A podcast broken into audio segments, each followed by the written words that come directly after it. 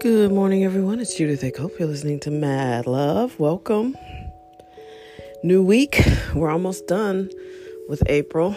We're getting uh, getting well into spring. Uh, speaking of which, I had to mow my own grass yesterday, and that that was an ass kicker because my backyard it literally looked like a prairie. We had wildflowers and just crazy high grass, and um, it just made it extra hard. And uh, I was exhausted, but a good kind of exhausted, you know.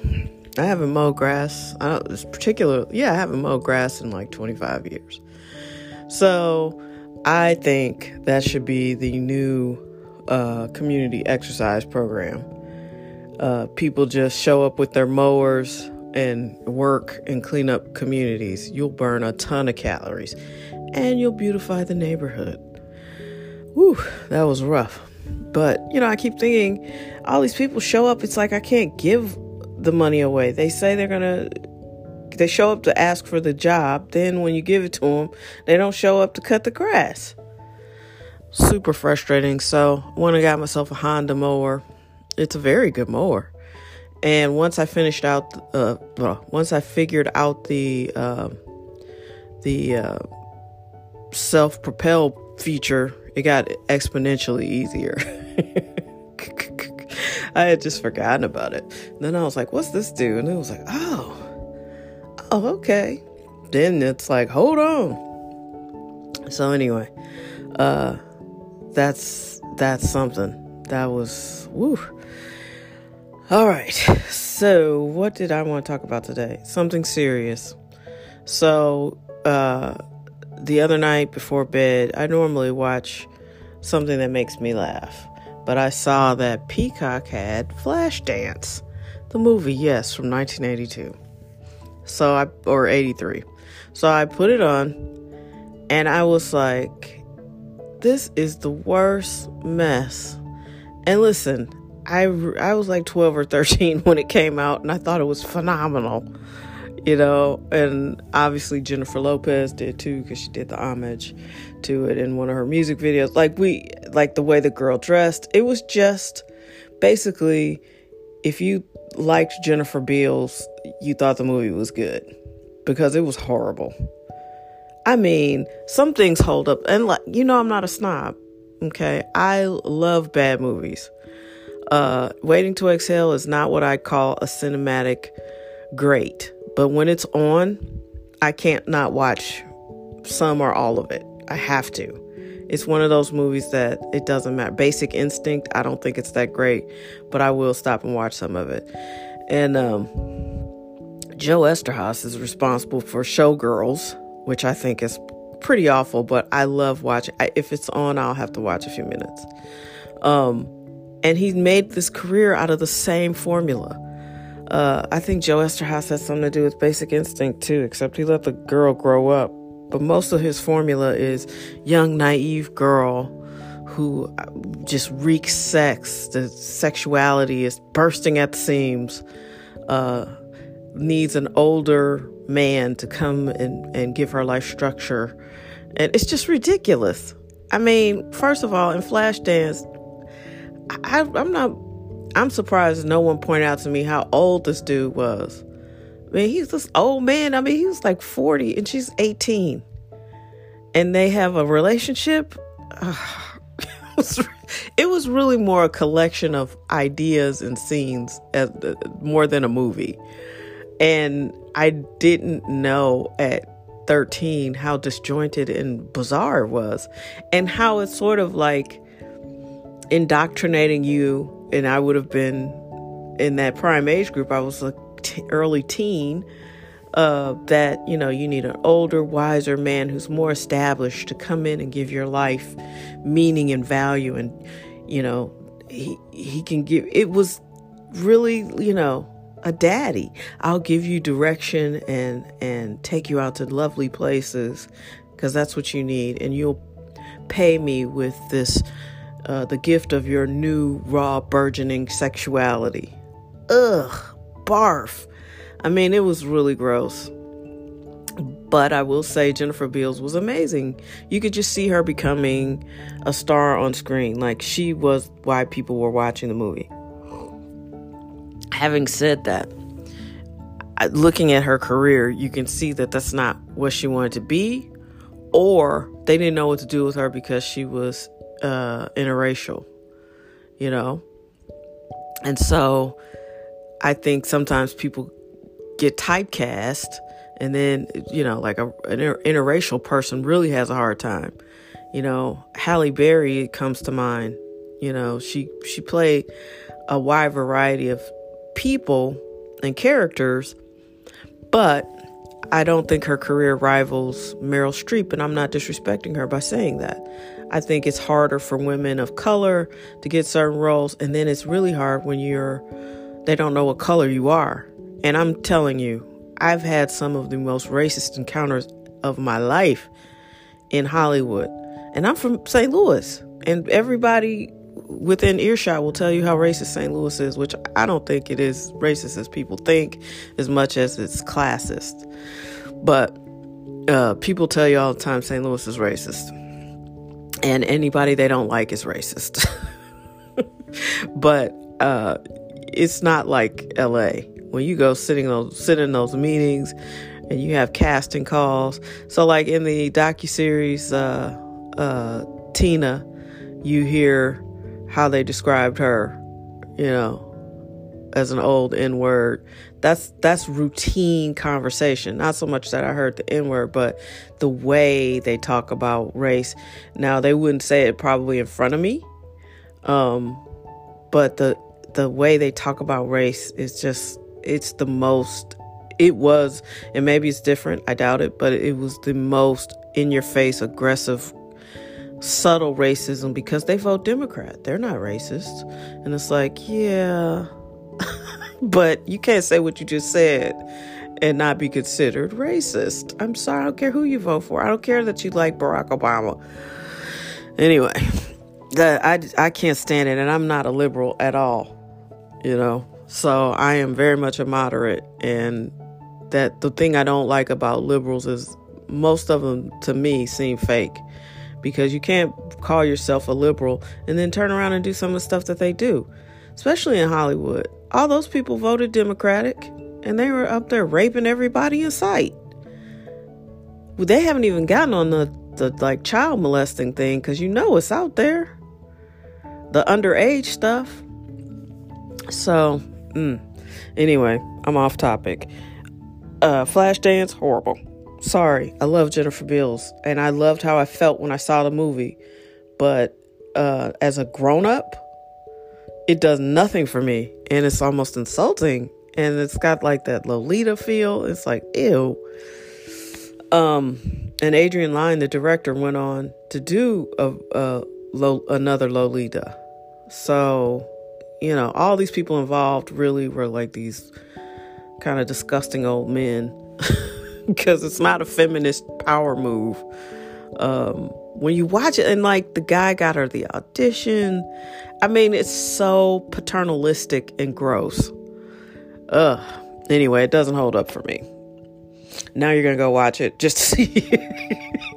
but I'm not recommending it. It was just not great. It really wasn't, and it's sad because I don't know if I've, I have, I've I had to have seen it since I was 13 that's a long time ago for me. But I always held it in such high regard. And I didn't notice it maybe in my 20s when I rewatched it. Because I was also still quite young then. And, you know, at looking at it as as the person who I could be that girl's mother, when I look at it from this standpoint, I'm like, ah, this is, you know, no, I would chase that old man away from my daughter of course, I wouldn't let her live in some old warehouse either. Um, yeah, the whole thing. And like, where were her parents? And did they know she was living in like this warehouse? All of that seemed cool at the time. and now they do lofts and stuff in old warehouse, but which in old warehouses, you know, like they create a great living space. She wasn't doing that. She had just put some chairs and furniture in an old factory. And all of it was just some, you know, old man fever sex dream. And at 13, I was like, this is great. and then also, let's not forget the elephant in the room. The fact that they slapped a wig on the on the real girl doing all the dancing. That's also kind of insulting. They didn't even give her credit. You know, and she was going to town. She made it seem like Jennifer Beals knew how to dance. But now when you really look at it, it's, it's preposterous. It's like when you watch those old episodes of Charlie's Angels and it's clearly a man doing the stunt. They didn't even have enough courtesy to hire a female stunt person. It would be like, there's Farrah Fawcett about to get in a, a, a you know, a golf cart.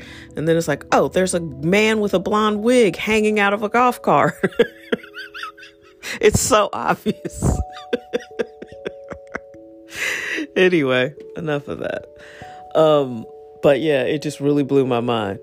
I don't know if you noticed that, but I was just like, this movie is horrible. Um, and I just want to touch a little bit on on uh, entrepreneur entrepreneur woes. I was talking to one of my uh, friends who's an entrepreneur this weekend uh, as she was styling the gray out of my hair.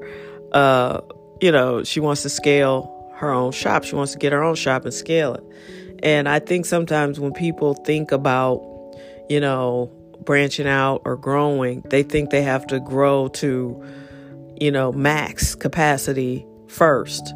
But there's a there's a beauty in in scaling because if you build your foundation right, you should be able to scale your business uh, more easily. It's never easy, but more easily than you know starting out with 10 people because that's 10 people's livelihoods that they're counting on you.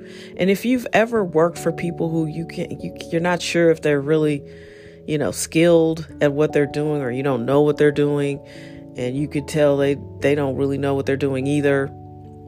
I've worked with a lot of entrepreneurs, a lot of small businesses, and you know, I've been in more than one business that I was the one of the first people they hired because they were starting to scale.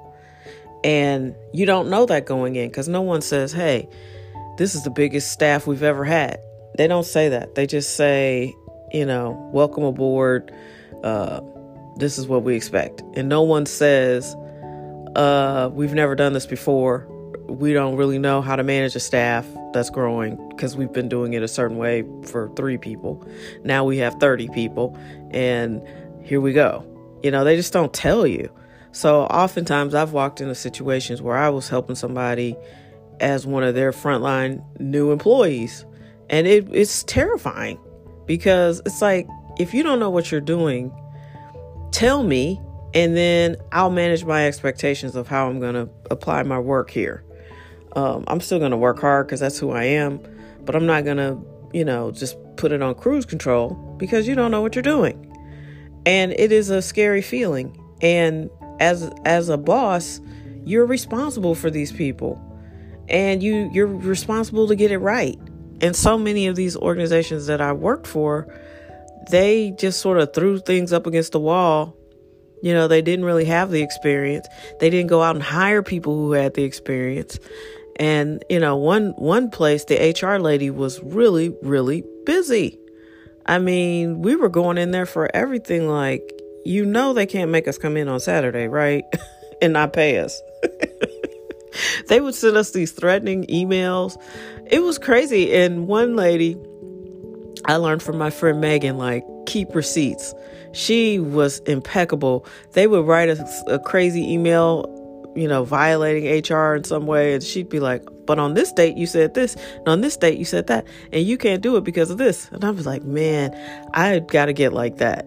I need receipts. I need to know, you know? So you don't want to be that kind of uh, leader. You don't want to be the one that, you know, I wanted to start big and and I didn't really have that experience and now, you know, people are coming for me because I don't know what I'm doing and I don't know the rules and I didn't bother to learn the rules because we grew too fast. You know, there can be roles that are too big for you.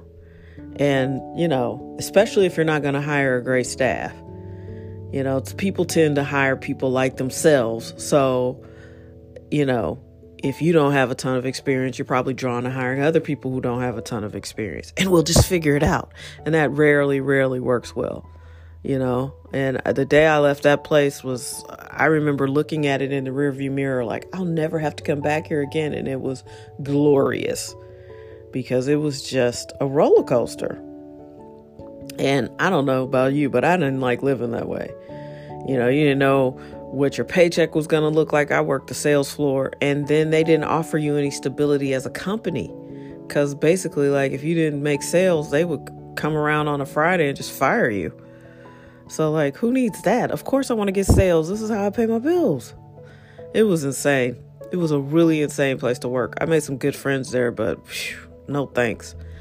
Um, so if you have a business and you want to scale it, just take your time. Just do baby steps because it's one thing when you're a solopreneur and you know things get slow and bills aren't getting paid. It's just you, and you'll figure it out for you.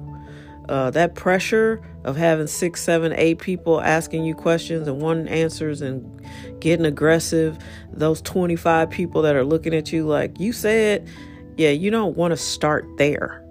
Don't start there because you'll lose all your confidence, all your money, and you may not ever realize that dream fully if you don't know how to recover, you know? So just take time, be patient with yourself, manage your expectations, but not so much because you can't do it, but manage your expectations with the intention of scaling your business in a slow uh, manner that makes sense for you, you know?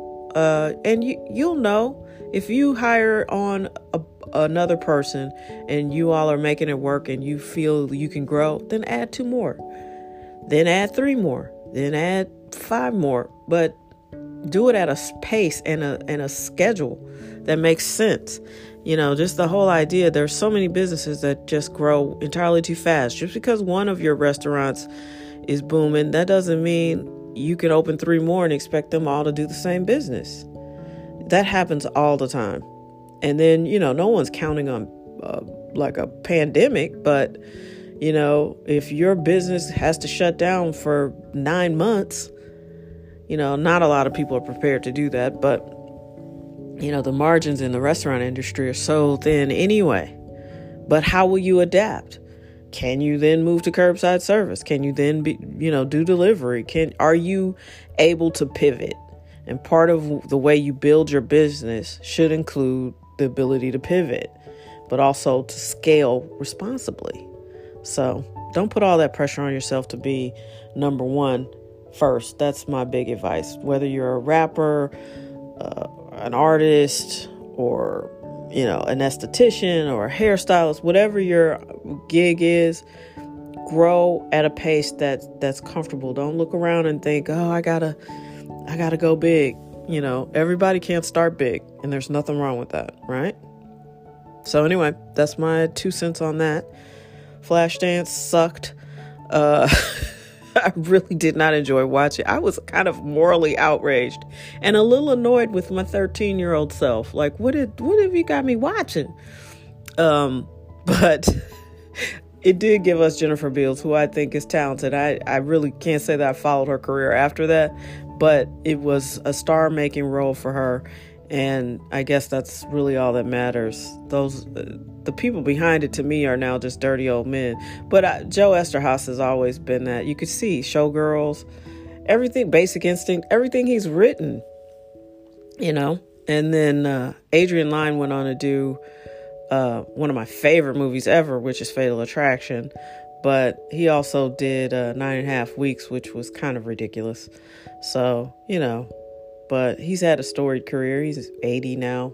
So, yeah, we'll see. Anyway, I hope you have an amazing week. Set it on fire. Do your best. Be your best. Let's uh, just meet in the winner circle, right? That's the goal. Let's meet in the winner circle. All right. Talk soon. Be your best. Yay! And it's mostly because I love you. I love you.